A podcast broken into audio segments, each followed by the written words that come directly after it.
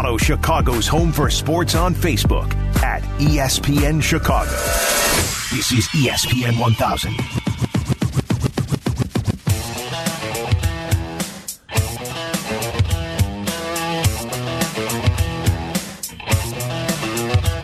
That's right. The baseball playoffs begin this week. You've got a uh, wild card game on Tuesday.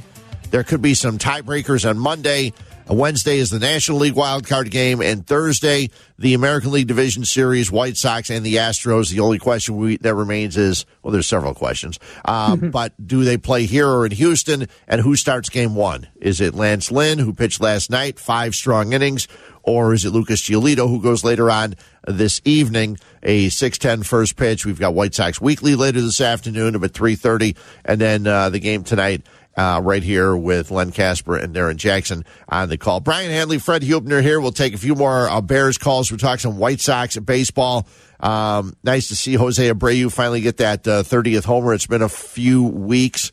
Uh, we'll talk some White Sox baseball and your chance to uh, be part of the Waddle and Silvy show coming up on Monday, a very, very special show. We'll talk about that in just a little bit. First, let's get back to the calls 312 332 3776. My guy out in Worth, Fat Mike, what's up? Well, good morning, fellas. Good morning, Freddie. Good morning, Brian. How we doing, my friend? Hey, Doing Mike. great.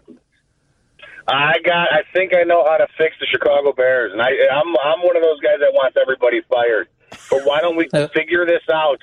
Why don't we figure this out and create a position like the Chicago Cubs did, director of football operations for the Chicago Bears? We have to figure this out. Get somebody. There has to be an expiring contract somewhere in the in the NFL who knows what the hell they're doing in the NFL and knows what a football team is supposed to look like. And then that guy hire your GM, and then they collaborate. That was a big word in in the preseason, guys. That was a big, collaboration is key. Yes, yes. All right, let let those two guys collaborate on who your new head coach will be. That's the only way I see the bear uh, see the Bears not being a complete disaster over the next three to five seasons. Mike, you're always you're always giving me happy news. Hey, belated congrats, uh, Mike, on the nuptials. Yes. Oh yeah, we're getting divorced next week. It's going to be great. Oh, for love it. He he was he was touting the divorce well before the marriage, but I think Uh. his wife his wife is a saint. Uh, Mike, appreciate it. We'll talk to you soon. Take care, guys. Uh, Now that's that's an idea that's come up in the past. Bill Polian was supposed to be, wasn't he Yeah. going to be the overseer of uh, Synergy uh, GM Sure. and, uh, and uh, Trestman, Yeah. second Trestman reference in, in our show. Yes. Um, and and George and Ted were asked directly uh, in the off season at that uh, end of the season press conference, why didn't you get a football guy in here? And the response was, well, Ryan and Matt, there are football guys. Right. That's what McCaskey said. Right? Don't need them.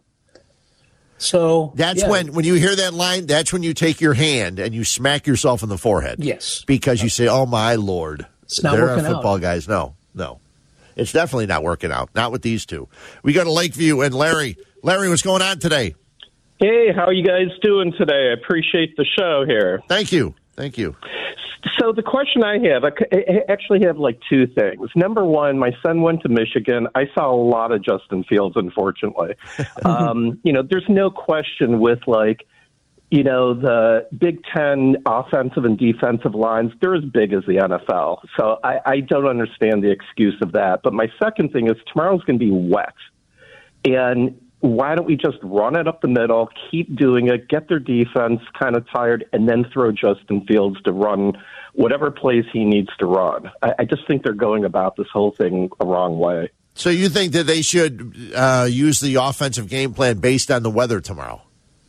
Bear, Absolutely. fair weather It's it's going to be it's going to be a wet field. Why not That take is. that advantage? Well, and a and- bad field anyway. You're right, and, and and we appreciate the call, Larry. Yeah, when it when Soldier Field's a wet field, it's a bad field, uh, and it usually stays very wet throughout most of it, met wet and then muddy and things like that. Um, I would not be surprised. Hey, listen, I would not be against them running the ball and also maybe leaving another guy in the block. Someone brought up a point a couple weeks ago with us, Brian, how the Bears don't have a fullback on the on the roster. Right. And uh, I know that you have a bunch of tight ends. You can have a tight end back in there blocking it. I, I don't know that I've seen any of those plays yet this year. Uh, haven't. No, I don't. I don't think so. And you see fullbacks on other teams, and there are there are some other teams. That- It's a position that's gone away a lot. I know the Niners still have one, and they throw to him a lot, and he blocks, and it's he's like he's a guy that every once in a while he makes big plays. Um, Justin uh, Juszczyk. Um, and um, he used to be in Baltimore now now with the 49ers, but not many people have tight ends. But like I said, we have not seen the tight ends. I'm sorry, fullbacks. You have not seen many tight ends come to the backfield and block like they like they've done in the past. Um, I don't know. When the game starts tomorrow, I have no idea what to expect. Well, and, and here's the real head scratcher: David Montgomery. You know, I'm not an idiot. I know we have to run the ball more. Yeah. That it's coming up on an anniversary, right? Right? He swears, Matt Nagy swears he loves everything about David Montgomery. And when you give him the opportunity and get him lathered up, he looks like the real deal. I mean, there's no no reason to doubt his abilities, right? Nope, not at all. Now, the flip side of that, Fred, is this is a defense in in, in uh, Detroit that allows big plays, and if you're going to get instill some confidence in this offense, yeah, use the run game, but also open up the passing game and go downfield and hopefully get some success because they allow almost seven yards per play. They they're down toward the bottom in every defensive category, right? 29th, 31st in points allowed. Um, I just looked. The Bears over under in points, 22 and a half tomorrow. That's what four, you know, four more than last week because they always just seem to be right around. Vegas has them pegged around 17 points per game, right? right, right. And, and So- we, we, we you look at that stat every week. Yeah, Yeah. because it gives me a barometer on what how what's the faith again in a league a, a league that averages 27 28 points even the poor teams are around that number.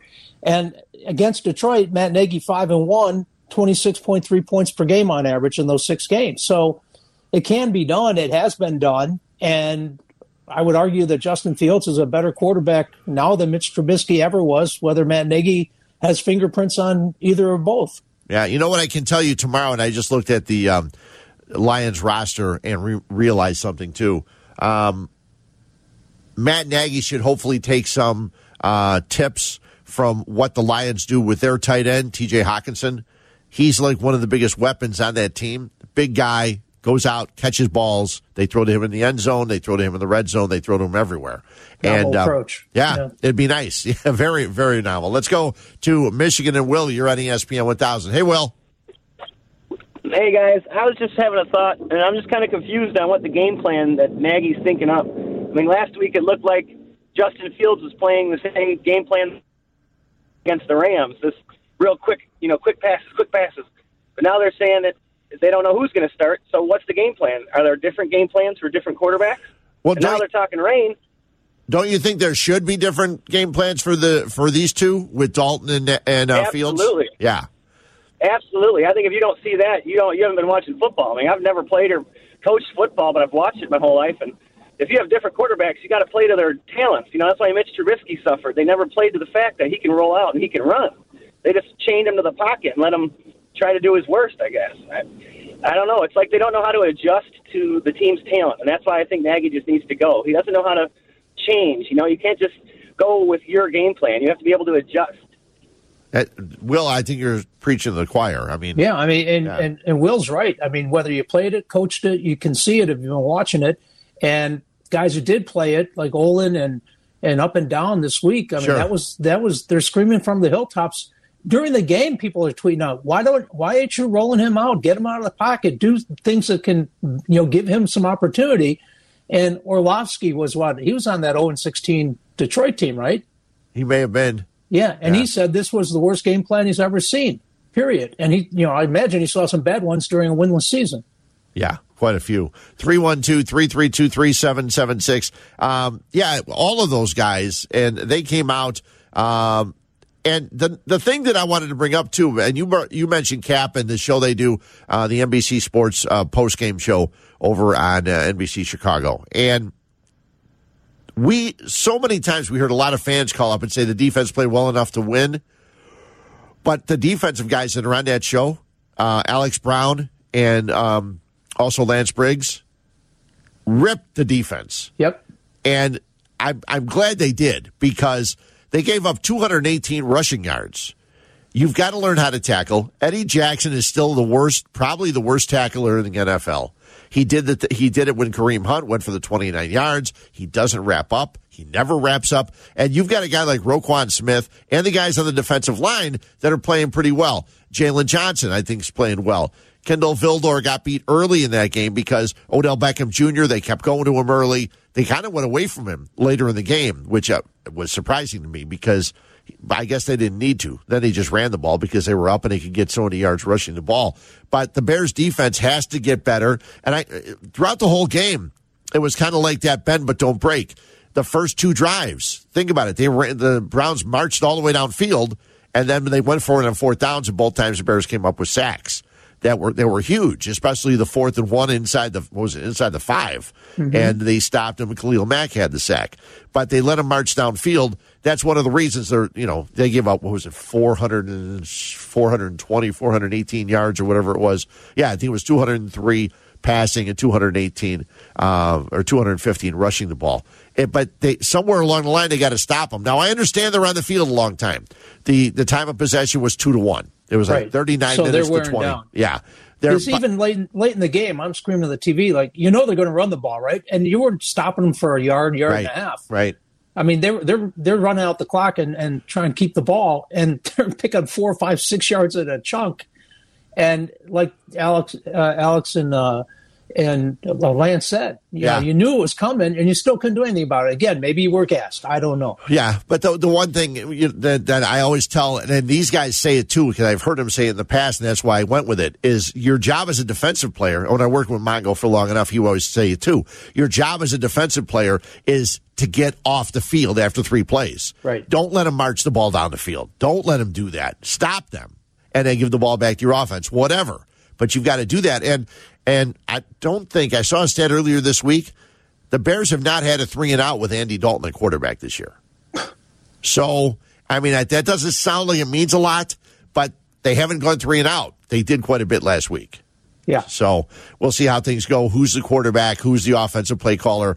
Um, I'm not sure if we'll know any of that still until the game goes on, until the first uh, snap tomorrow at a little after 12 o'clock. 312 332 3776. Bunch of callers jumping on in. We'll get to you guys, talk a little baseball. We're here till 11 on ESPN 1000. Follow Chicago's Home for Sports on Instagram at ESPN underscore Chicago. This is ESPN 1000.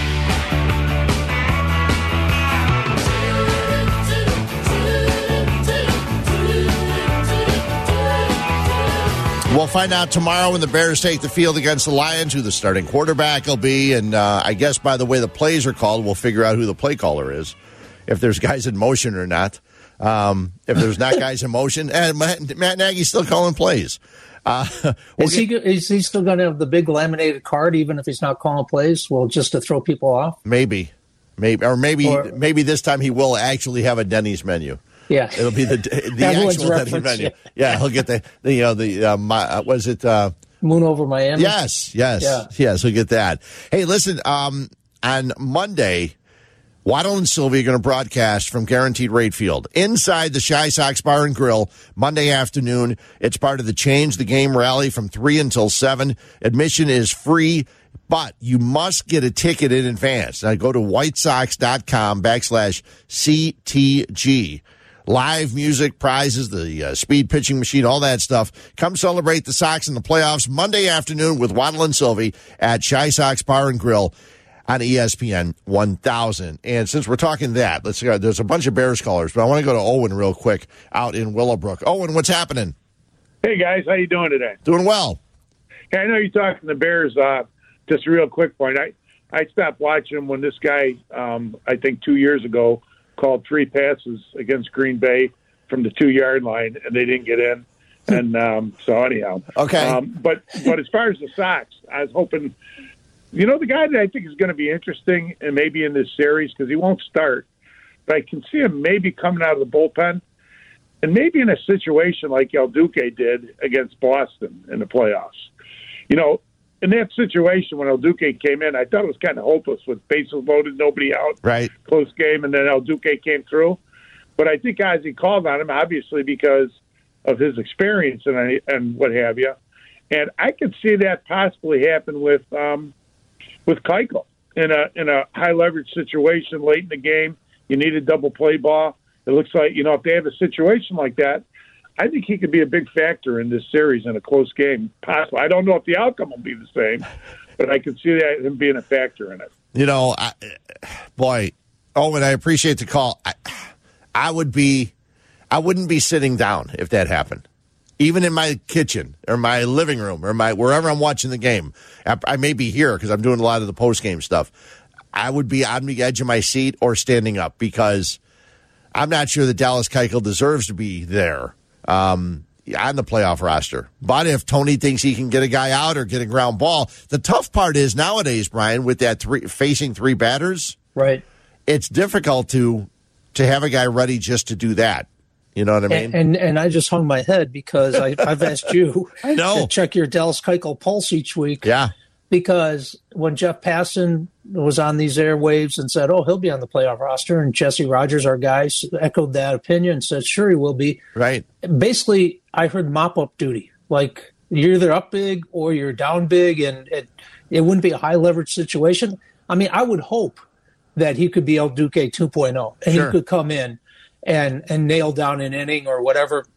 It's tough to do, like you said, or even start a crucial inning and get you to Kimbrel and and to um, Hendriks. But I, I, mean, I just based on what he's done this year, I, I couldn't trust him to do it. Right? No, no, and they have so many other guys that can do that kind of stuff, or at least that Tony has shown that he likes going to, like a Kopech or Crochet, or you know, he gave Tepera a chance yesterday. They were up five to one. He loaded the bases with a couple of hits, a couple of walks, and then finally got out of it. Um, but yeah, I think there's so many other guys. I really have no idea how they're going to use Keuchel. I would not be surprised. Well, actually, I would be because you're going to have you're going to have Lynn, Giolito, and then I know Rodon is probably going to be the guy. But if they don't have confidence in him, then you're going to have to go with Cease as your number three. Keuchel's got to be five if you know oh, yeah. considered, right. and that's why I don't know where he would even fit on the playoff roster. So he wouldn't fit on mine. No, but but no. it sounds like deference to who he is and how much you're paying him, and yeah. don't want to embarrass him. I don't. But if you really can't put him in a game situation and feel good about it, why even put him on the roster if you have other options for to yeah. to actually help contribute to winning a series? I, yeah, I, I agree. Let's get back to some Bears talk. We go to Elmwood Park and Steve. Steve, what's happening? Hey, how's it going, guys? Hope you're doing your morning. So um, far, so for good. The Bears, I've been listening the last couple of days, Waddle and Silvy, so forth. I think, um, like me personally, I think there's a bigger dynamic. It's like we've come across this multiple times in Chicago sports, but the pressure that they're facing with their jobs and so forth, it takes a toll. And then they you start playing more conservatively, your game plan, and so. And so, like with Fields, get it ball out. Maybe they don't trust his awareness yet, like in full, which you can obviously see is probably a problem.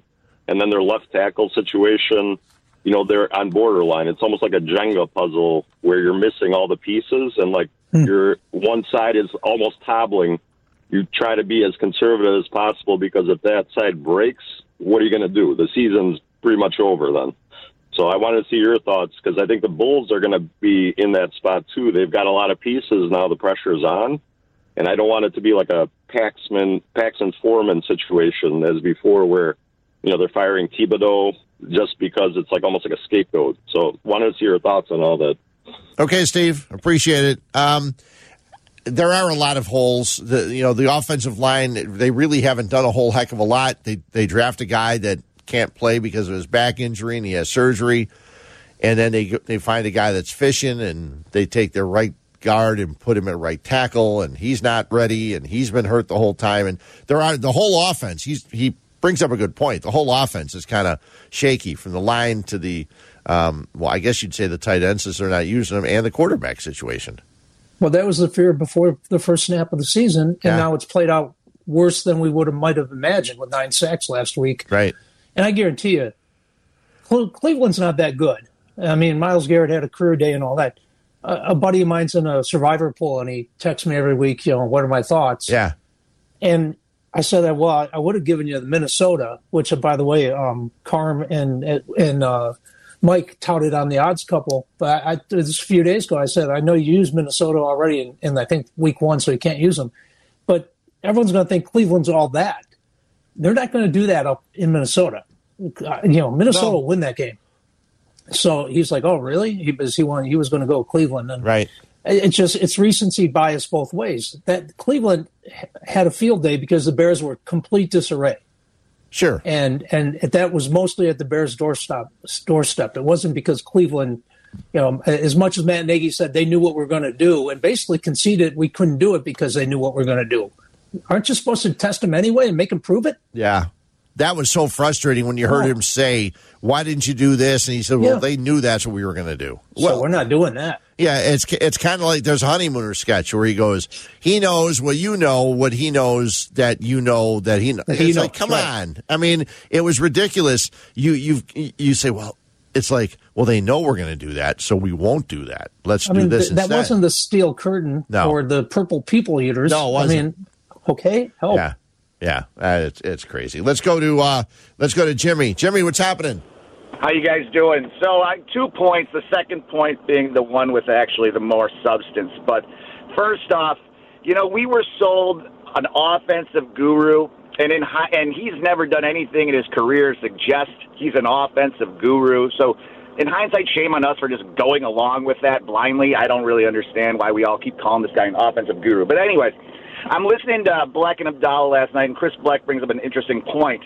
He says. Um, you know, Nagy, you got Fields, who's clear to practice, Dalton, who's questionable. Nagy's not naming the starter because he's hoping he wakes up on Sunday and Andy Dalton's feeling great, right? Because at the end of the day, Matt Nagy knows he cannot scheme for a guy like Justin Fields. It's like asking a guy to speak French who can't speak French. So I think at the end of the day, like this is all the more reasons to move on from this coach. At, at this point, you choose: do we want to go with Nagy or do you want to go with Fields? But that's it, guys. Thanks again, and uh, go Bears, I guess. Thanks, Oui, Jimmy. um, I don't know. I see Nagy when he came here and when they got Fields. Didn't you think in your head somewhere that he was there when Mahomes was learning and maybe he should be able to um, to scheme an offense for a guy that can actually move the ball? Because the offense that he was there with was Alex Smith. Um, and obviously, Alex Smith was not a guy running the ball all that much. I mean, he, he did run, scramble out of the pocket and run down the left side and things like that. Well, But- then Nagy Nagy called uh, plays for all six quarters at Kansas City. Yeah, right? yeah. six quarters, not six games. Yeah, I know. I think said six quarters. games. I- I think you might be but I mean, he, he he was there and he had input, but he wasn't the, the most important cog by any stretch. Uh, it, my thing with when they drafted Justin Fields, it was a Matt Nagy production, and I'm like, hallelujah, because Ryan Pace doesn't, uh, you know, couldn't see uh, identify a quarterback to save his life. So I thought if he looked at film and was sold on this guy that he could mold him and they would mesh together because he had to sell Ryan Pace on, I'll get the best out of Mitch Trubisky and tell him everything Ryan Pace wanted to hear about that debacle, right? I thought for sure this was going to be a different looking head coach and play caller because he was up, you know, singing from the mountain, go get Justin Fields, and the GM actually figured out a way to do it. So far, not so good. So yeah. Uh, it's, now, now you wonder. I mean, wonder even more when Matt. Let's put it this way: Matt Nagy gets fired. Is he ever going to be a head coach in this league again? you wouldn't think so. No. Yeah, it would you be the Doug Pederson thing, where he, he just won't get another starting or another head coaching job after that. No. And Ryan Pace wouldn't be a GM anywhere else. And that that that tells you just like Mitch Trubisky is making two million bucks in Buffalo to back up uh, the starting quarterback because the league spoke. The league, what whoever's fault it was, they decided Mitch- Mitch Trubisky was part of it, rightly or wrongly. That that's the league told you what they think of him. Right. And I guarantee you, most teams are going to say the same thing about Ryan Pace and Matt Nagy. They they don't belong. They don't fit. That's not what it looks like. Yeah. We come back. I want to talk a little base, little baseball. Uh, White Sox have won five straight. It's about time. Um, their longest win streak before this little streak here in September was a two game winning streak. That's why they're battling and hoping the Oakland A's can uh, pull out a couple of uh, victories in the next couple days and knock off the Astros and the Sox can beat the Tigers in order for the White Sox to get home field advantage. They're going to have the blackout games. They want the fans to come to the White Sox home games and uh, home playoff games all in black. It should be fun. It would be nice if there was it was Thursday instead of Sunday. But uh, we'll talk about that. We come back 312 332 3776 here on ESPN 1000. ESPN 1000, Chicago's home for sports. Follow Chicago's home for sports on Twitter at ESPN 1000.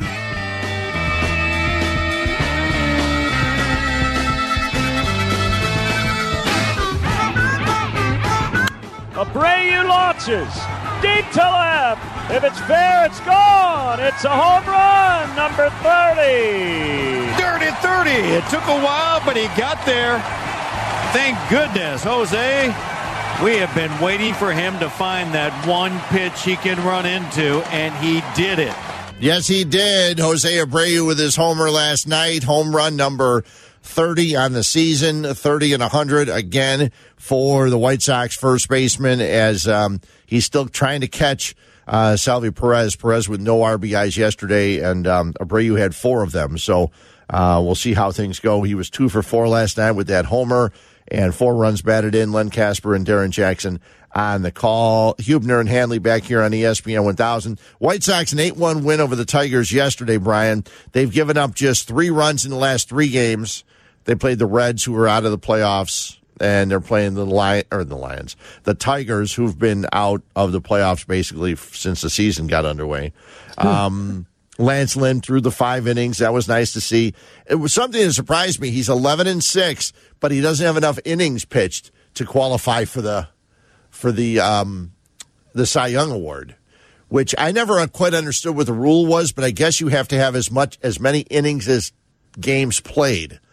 So you have to have at least 162 innings um, to to get there. And there are very few pitchers this year in baseball. I mean, it used to be pitchers' goal to get to 200, you know, innings. Right, we right. remember a couple of years ago, both Hendricks and Lester would say, you know, Maddon's not, they wanted to get to 200 innings, but Maddon wouldn't do that. Yeah, they were old school. That was still a, a, a bar that they set at the beginning of the season, want to exceed. Yeah, they wanted they wanted to get to that point, and were unable to do it. So I'm looking here really quickly, and um, let's see. You've got Lance Lynn, 157, and he's not obviously not scheduled to make any more. You got Giolito at 173. Cease at 161, Keuchel at 161. So right now, you have Giolito going today. He's already there, and I think Cease is pitching on Sunday. So he'll get over um, he'll get over the 162, but they only have two guys that would even qualify, despite the fact that Lynn is, uh, you know, a 269 ERA, Rodon's 237, but he's only got 132 innings pitched. Right. He's 30 innings shy. So my my bet for him winning Cy Young was out the window. Um, there really aren't that many pitchers, which is, you know, maybe somewhere along the line, if this continues, maybe they'll have to change that Yeah. that number. That, that we now have managers who go to bullpen days and bullpen rotations and Yeah. looking for any reason to get them out. And, you know, even Rodon the other day, one hit in the five innings, but he had what, 63 or so pitches. And we talked about the velocity being down. It's too bad because that would have been a terrific story had he not been sitting out with that shoulder fatigue. Right. He's right in the middle of that conversation, right? Yeah, there's no doubt about it. And I'm I'm trying to bring up right now how many pitchers in the American League even have um, that many innings pitched. It can't be that many. Um, so I'm going to look real quick. Where's And- Cesar Hernandez on that list? Is how far short is he of the Cy Young? Yeah, he's uh he's not that many. Okay. Uh, let me see here. Well, there's more Can- than I thought. I'm up to I, I'm up to 25, so it's one full page. Yeah. Oh, actually, that's and I'm only looking. I'm looking major leagues. Let me look at just the American League. While you're doing that, can I give you my one Cubs note? Yes, you week? can. Well, what more uh, more COVID guys? Well, no. Jeez, Uh, four of them now. yeah, and that they they think maybe more today. Yeah. Um, I saw Marcus Stroman, uh, Gordon Wittenmyer caught up with Marcus Stroman. He said, "Why wouldn't I want to come to Wrigley Field? Everyone would want to play there in front of that crowd." He was on my shopping list last week, right? To Right. spend the Ricketts money. Yeah. Uh, I didn't realize he's one of only six MLB players listed at 5'10 or under. And so if they did land Stroman, they would have two of the six, right? Because Nick Madrigal is also Oh, that's on sure. the team. Sure. So I don't know if Marcus Stroman would uh, necessarily work out, but it'd be a hell of an upgrade from what they have going into next season. So Yeah. hopefully he was sincere and not just trying to rule out a team that might up his bidding and uh, up his market price. Right, right. I'm looking here. Innings pitched um, in the American League. They have 15. They have 15. ga- No, they have 13 guys that have pitched 162 innings so far. So you're going to tell me only those 13 are eligible for the for the Cy Young Award? Um, Giolito's in there. Robbie Ray's got 193 innings pitched. Gerrit Cole 181. Um, and it's funny because Rodon's got a better ERA than either of those two. Um, Giolito's isn't far. He's 358. Cole is 323.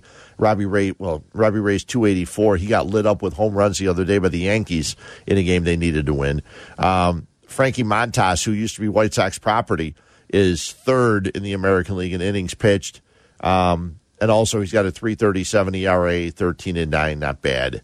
Um, but yeah, it, it, I would think eventually they may have to change the rules. Um, You would think. yeah. you would think because the White Sox, they they have Keuchel at 161, and he probably won't get any. And Cease, like I said, he will.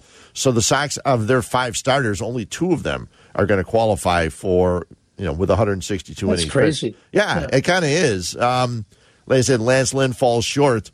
And, uh, you know, if in fact he was a little bit better, maybe they would have worked to, to get him a couple more innings. They would have left him in. But I guess there was no reason. Yesterday, he was five innings shy um, of that number. And like you said, he, he sat out and they pushed him a couple times. But it does, technically, I know that that, that part doesn't matter.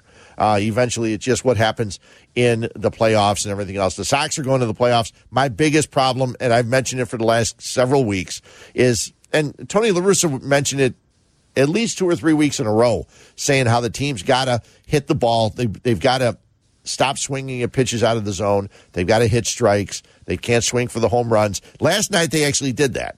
They were they were hitting the ball all over the place. They only had the one homer, if I'm not mistaken, the Jose Abreu homer. Other than that, they didn't homer. And Tim Anderson went four for four. That's what they need. They need TA getting on on base at the beginning. Um, hopefully, if if he loses the appeal on the suspension for pushing an ump, it I'm doesn't. guess he's going to lose that appeal. Well, I, well, there, but it was a three game suspension Yeah. and he's only got two games left in the season. Hopefully, that doesn't carry over to a postseason or I you know the, goes regular season next year. Yeah. I'm pretty sure. I would think. Last Yeah. night they had 13 hits and just the one home run. I See- love seeing that. That's Yeah. I, they struck out seven times. That was nice. Again, it's Detroit pitching. What's hap- what happens is when you get to the playoffs, Brian, and I know you know this. When you get to the playoffs, there's better pitching. the That's Astros, usually the case. Yeah, Yeah. the Astros have better pitching. The Yankees, the Rays, um, Tampa, they all have better pitching than what the White Sox have seen in this five game win streak, fe- facing the Indians, the Tigers, and the Reds. But you Uh, know what? I'll, I'll take what I can take, and and the idea that they've got some momentum against bad teams or not, we Yeah. want to see them finish up the regular season doing the right things and winning. You know, whether it's home runs or, or ball and play, and, Right. and maybe hopefully can strike that balance going into a series against Houston. But it's a nice way to hopefully end up with a sweep of the series and and see where it goes. I mean, it would be Right. terrific if they found a way to get home field. th- You know, by tomorrow night, we'll know that for sure. But yeah, um, they're so much better team at home. They just are. They are. Uh, it's it's amazing how much of a better team they are. So we'll see how things go later on today. The White Sox it'll be Lucas Giolito going again a 6-10 first pitch, five thirty pregame, and we'll have the White Sox weekly show at three thirty coming up today with Connor McKnight. Let's go quickly out to the south side of Reggie. Reggie, what's going on today? Hey guys, th- thanks for taking my call. I got a, a comment about Matt Nagy. Yeah. Uh, it, it, Hanley mentioned a little while ago that he's only called six quarters of, of football. If he plans to, uh, to keep his job after this season, he's going to have to give up play calling because he's proven he can't be a coordinator. He'll never get another job as a coordinator, so he's going to have to get a job as a head coach. He's proven to be a good head coach, just a poor play caller. He's got to give it up to, a Lazor. What do you guys think about that? Well, and it and it does seem, Brian, and we Reggie, we appreciate the call. Thanks for holding on. Um, I I think they play hard for him. but they're also he's also going to lose the locker room if he doesn't make a change. Absolutely. Yeah, on the quarterback and the play calling over the next couple of weeks. It's a slippery slope when you have an offensive meeting and ask, "Hey guys, what do you think? What could we be doing different?" I mean, it, it's nice to want to say everyone's involved and take ownership, Right. But it also screams, "I I'm really desperate here. Can you help me out?" And I don't think Bill Belichick's ever held that meeting. Uh, I'm pretty sure. I don't think Marc Trestman ever held that meeting. No, no, you wouldn't think so. Um, that usually doesn't. It's funny that you say this because. you know, on you go to YouTube and all different things pop up and all that stuff. And I'm not sure if you watch the um, the TV series uh, Friday Night Lights. Oh, loved it. Okay. it's one of the best things I've ever. Oh, watched, it's it's yeah. tremendous, absolutely amazing. The movie was great. The series was, I, I think, much better. Even Yep, Um, absolutely. but there's a play when when they're at the um, the state tournament, and it's at the very very the state final, the very ch- last game. There's like Spoiler eight alert. seconds left. Yeah, yeah. If you haven't seen the series, uh, they win the state championship, by the way. So, but they go to the sideline and they're not sure what play to call, and the coach says he looks he looks at his coordinator, his assistant, and he gives him a play, and he said, "Well, that's not going to work." He gives him a play, and then the quarterback steps up and says, "You know what?" He goes, "I got the play." He goes, I throw the pass over the middle. This guy gets it. He laterals back. The guy runs for the touchdown. And the coach looks at him and says, run it. And that's almost to the point that Nagy needs someone to tell him what the hell's going to work because he has no idea right now. He know, and he didn't last year. And even when he was coach of the year, you know, we don't have to go Yeah. back. No. This he's talking about four years for his offense to really come to fruition. And and look, they're almost every the bottom level in every offensive category in year four. It, it looked better. It worked better with Lazor. It's not that difficult, like like uh, Yerk said. It's not that complicated. No. Why wouldn't you? You know, move your ego aside and just do what worked last year much better than when you were doing it, and start tomorrow. That's it. Yeah. I mean, and you're, there's no better team to start it against than the Lions. Absolutely. Okay. And he does have he does he has had success against the Lions. He's had success with Mitchell Trubisky against the Lions. No matter what people thought about Trubisky, he had success with running an offense and and play calling against them. So I, I can't 15, imagine 15 touchdowns, one interception, Yeah. a QB rating average of 118.4. Numbers you haven't seen is against anything else, any other team in the NFL when Nagy's offense was on the field. Right. So I mean, I'm looking forward to seeing how what happens. Again, uh, game time decision um, for the quarterback. I I'd be surprised if it was Andy Dalton starting if he was healthy enough to go. Um, but then again, I probably shouldn't be surprised with Matt Nagy making the call. So I, I mean, if, if he's 80% and says, I can go give it a shot, I think he's going to go give it a shot. And if he can't get through the game health wise, then it's really scrambled. Here comes Yeah. Justin Fields again running the Andy Dalton offense. Yeah. Um, don't go anywhere. Remember, top of the hour, 11 o'clock. It's uh, Chicago's College Tailgate. Black and Abdallah, they're itching to get in here. They will. When we come back, we've got a few more minutes. We're going to look at our poll results and um, talk a little bit about um, the Sox, the Bears, before we're out of here. Hanley and Huebner on ESPN 1000. Uh, This hour is brought to you by Northwestern Football, Chicago's Big Ten team. College football is back, and Coach Fitz and the 2020 Big Ten West Division champions host Rutgers, Minnesota, Iowa, and Purdue this fall. Tickets on sale now at nusports.com. Follow Chicago's Home for Sports on Facebook at ESPN Chicago. This is ESPN 1000.